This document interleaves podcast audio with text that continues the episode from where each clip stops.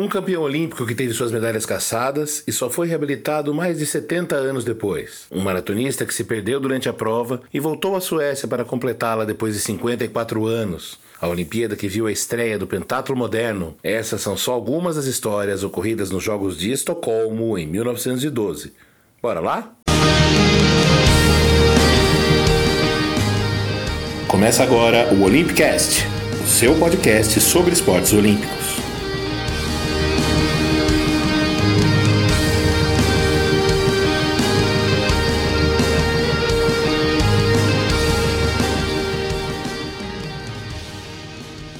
Bom dia, boa tarde, boa noite. Hoje é 15 de setembro de 2019 e começa agora mais um Olympicast, nosso episódio de número 6. Eu sou Fernando Cesarotti e estou aqui para contar um pouco das histórias que envolvem a quinta edição dos Jogos Olímpicos Modernos, realizada em Estocolmo, capital da Suécia, no ano de 1912. Antes de seguir no assunto, eu queria só pedir desculpas pela ausência, né, com alguns problemas de agenda e de saúde que me atrapalharam nas últimas semanas. Então aproveito para agradecer a todo mundo que teve paciência de esperar, que está ouvindo o podcast e acompanhando nossa série. Siga as nossas redes sociais, assine nosso feed e a qualquer momento você vai ser surpreendido com um novo episódio. Agora vamos nessa contar como Estocolmo teve a chance de ser sede dos Jogos Olímpicos.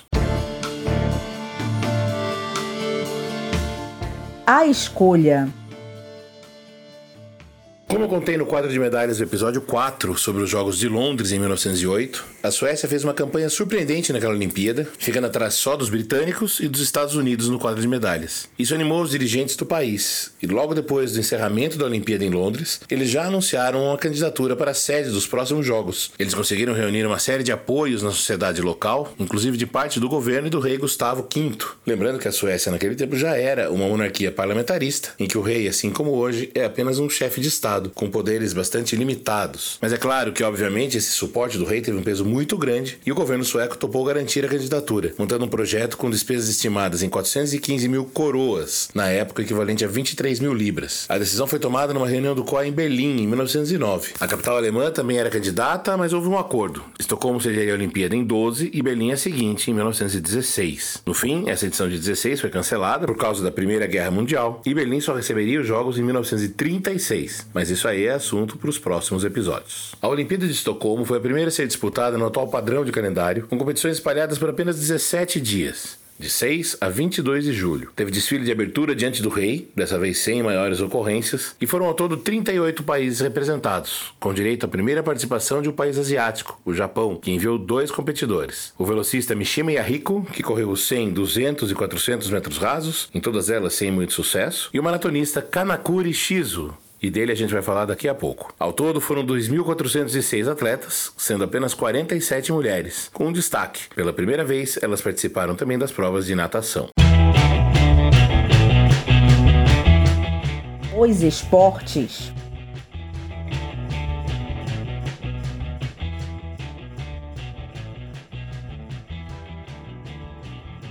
A ideia inicial do COI era fazer em Estocolmo uma Olimpíada pura, né? Pura, entre muitas aspas. Qual era o objetivo? Usar apenas os esportes mais tradicionais: atletismo, natação, ginástica e luta. Mas depois de uma série de negociações e pedidos, um congresso em 1911 fechou a programação. Foram 18 modalidades, entre elas hipismo, ciclismo, esgrima, vela, remo, futebol, tiro e um estreante, o pentatlo moderno. Essa prova até hoje tem sua origem controversa. O barão Pierre de Coubertin, patrono dos Jogos Olímpicos modernos, dizia que a ideia vinha da antiguidade, uma adaptação do pentatlo original que era disputado nos jogos antigos, com corrida, luta, salto em distância, arremesso de dardo e de disco. Do outro lado, o presidente do comitê organizador, o sueco Viktor Balk, disse que se inspirava na tradição de eventos militares do seu país. A prova foi estabelecida com cinco competições: tiro, natação, esgrima, hipismo de saltos e encerramento com a corrida. E daqui a pouco a gente volta para contar o que aconteceu. A fera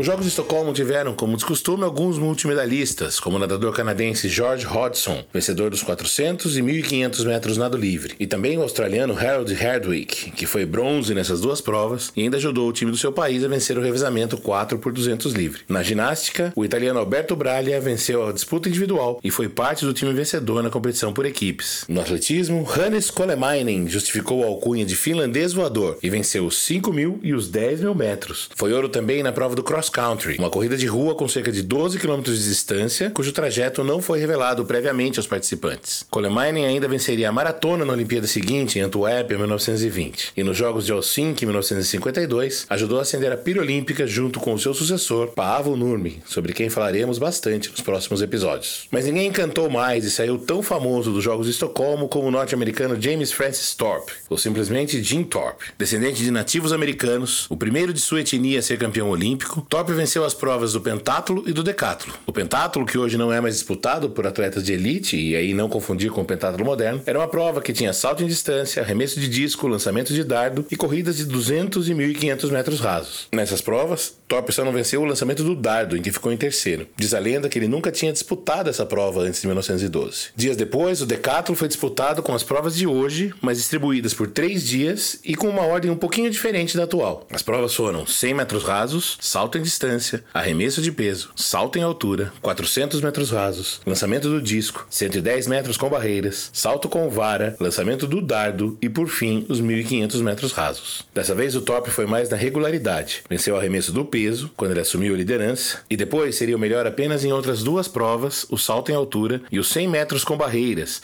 sempre controlando a vantagem. Nos 1.500 metros, sem precisar, Top foi lá e venceu de novo, terminando com mais de 700 pontos de vantagem para medalhista de prata, o sueco Gosta Holmer. Só que a Olimpíada de Estocolmo estava longe de terminar para Top. No início do ano seguinte, um jornal americano revelou que ele havia recebido dinheiro para jogar beisebol em ligas regionais da Carolina do Norte entre 1909 e 1910. Verdadeiras fortunas, entre aspas, de 35 dólares por semana e mais 2 dólares por jogo. Essa era uma prática muito comum entre os universitários daquela época. Mas a União Atlética Amadora, que era então o órgão responsável pelo movimento olímpico nos Estados Unidos, decidiu cancelar retroativamente o status de atleta amador de top que havia lhe permitido disputar os Jogos de Estocolmo. O atleta ainda enviou uma carta para se defender.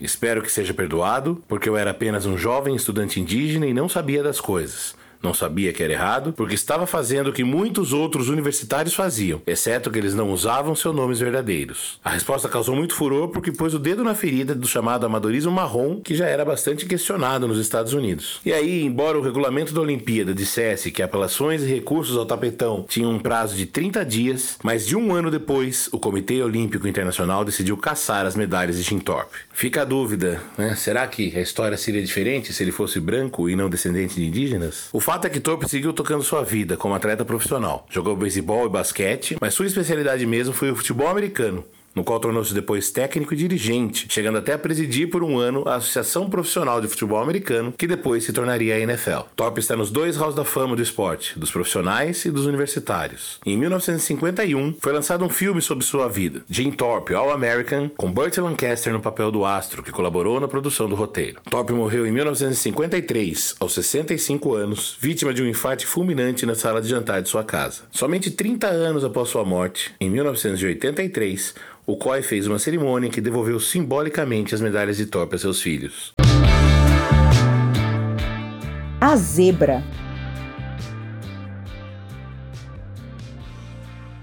Uma das zebras nos Jogos de Estocolmo foi no pentátulo moderno, vencido por Gosta Lillerhock, um radialista sueco de 28 anos que mostrou muita regularidade e ganhou o ouro mesmo sem vencer nenhuma das provas. Ele foi terceiro no tiro, décimo na natação, quinto na esgrima, quarto no hipismo e quinto na corrida. Como a prova era por pontuação simples e não proporcional aos resultados, então o primeiro fazia um ponto, o segundo dois, o terceiro três e assim sucessivamente, é, e ficava com a medalha de ouro quem fizesse menos pontos. Nessa regularidade, o Gosta Liljehock fez 27 pontos e ganhou a medalha de ouro. O pódio teve outros dois suecos, o Gosta Asbrink, que venceu a corrida e terminou com a medalha de prata, e o Georg Delaval, que liderava a disputa até a penúltima prova, mas foi muito mal na corrida, terminando em 12 segundo lugar acabou com a medalha de bronze. Delaval era militar e ainda ficou com a medalha de prata no tiro, na prova da pistola de 50 metros. Mas a história mais louca da Olimpíada de Estocolmo foi na maratona. Bom, até aí nenhuma novidade, basta ouvir os episódios anteriores pra gente recordar de outros acontecimentos malucos nessa grande corrida, né? Literalmente grande, inclusive na distância. Dessa vez a vitória veio sem muita polêmica, com o sul-africano Kenneth MacArthur completando a prova em 2 horas, 36 minutos, 54 segundos. Lembrando que na época a África do Sul ainda era um domínio britânico com independência apenas relativa. É preciso registrar aqui que a prova foi realizada sob um calor horrendo, estimado em cerca de 40 graus e com muita umidade, o que fez com que vários atletas desistissem. O tempo também também provocou uma morte do português Francisco Lázaro, um carpinteiro que havia vencido já três maratonas em seu país e sofreu o que é chamado de desequilíbrio eletrolítico, um choque provocado pela falta de transpiração. Há relatos de que ele teria passado gordura bovina no corpo para se proteger do sol, e isso fez com que ele não conseguisse suar, o que foi aos poucos minando sua condição, causou um desmaio e depois a morte imediata do atleta. A história do Shizu Kanakuri que eu citei mais cedo, é um pouco menos triste. O japonês, que tinha sido campeão de uma maratona seletiva disputada no seu país em 1911, com um tempo que o credenciava favorito, viajou por 18 dias para chegar à Suécia, num trajeto que incluiu viagens de barco e de trem, inclusive pela famosa ferrovia Transiberiana. Ele chegou apenas cinco dias antes da disputa, não conseguiu se entender com a comida sueca, não se recuperou da viagem e, juntando tudo isso ao calor, acabou desistindo no meio do trajeto, depois de desmaiar e de receber ajuda de uma família de fazendeiros que acompanhavam a prova envergonhado, né, dentro daquela tradição japonesa de frustrado por não conseguir cumprir a sua tarefa, ele não se comunicou com a organização e foi dado como desaparecido na classificação oficial da prova. Ele ainda voltaria à Olimpíada, né, as duas Olimpíadas seguintes, foi 16º colocado em Antuérpia em 1920 e voltou a abandonar em Paris em 1924. E muitos anos depois, em 1967, quando ele já estava aposentado, o seu Kanakuri foi localizado por uma emissora de TV sueca que o convidou para enfim completar o seu trajeto. Ele fez a viagem, dessa vez de avião, terminou a prova, ficou ali com um tempo obviamente informal de 54 anos, 8 meses, 6 dias, 5 horas, 32 minutos e 20 segundos. Aí ele brincou, né? Demorou, né? Deu tempo de me casar, ter 6 filhos e 10 netos. Ele já tinha 77 anos quando fez esse retorno. O seu Kanakuri morreu em 1983, com 92 anos, e hoje é conhecido como o pai da maratona no Japão. Quadro de medalhas. Os Estados Unidos levaram a melhor na disputa de medalhas, mas foi uma vitória bem apertada. Foram 25 medalhas de ouro, apenas uma a mais que os anfitriões da Suécia, que ficaram na frente na conta total. Com mais 24 de prata e 17 de bronze, foram 65 pódios dos suecos contra 63 dos americanos, que tiveram 19 pratas e 19 bronzes. O Reino Unido ficou em terceiro, com 10 de ouro, 15 de prata, 16 de bronze, 41 no total. E a grande surpresa foi a Finlândia, que ficou em quarto, com 9 medalhas de ouro, 8 de prata, 9 de bronze, 26 no total. Que a Finlândia ainda era uma área dominada pelo Império Russo, né, que vivia uma série de movimentos pela independência, isso só ia se consolidar depois da Segunda Guerra Mundial. A França fechou o top 5 dos Jogos de Estocolmo, com 7 medalhas de ouro, 4 de prata e 3 de bronze. O mundo ao redor.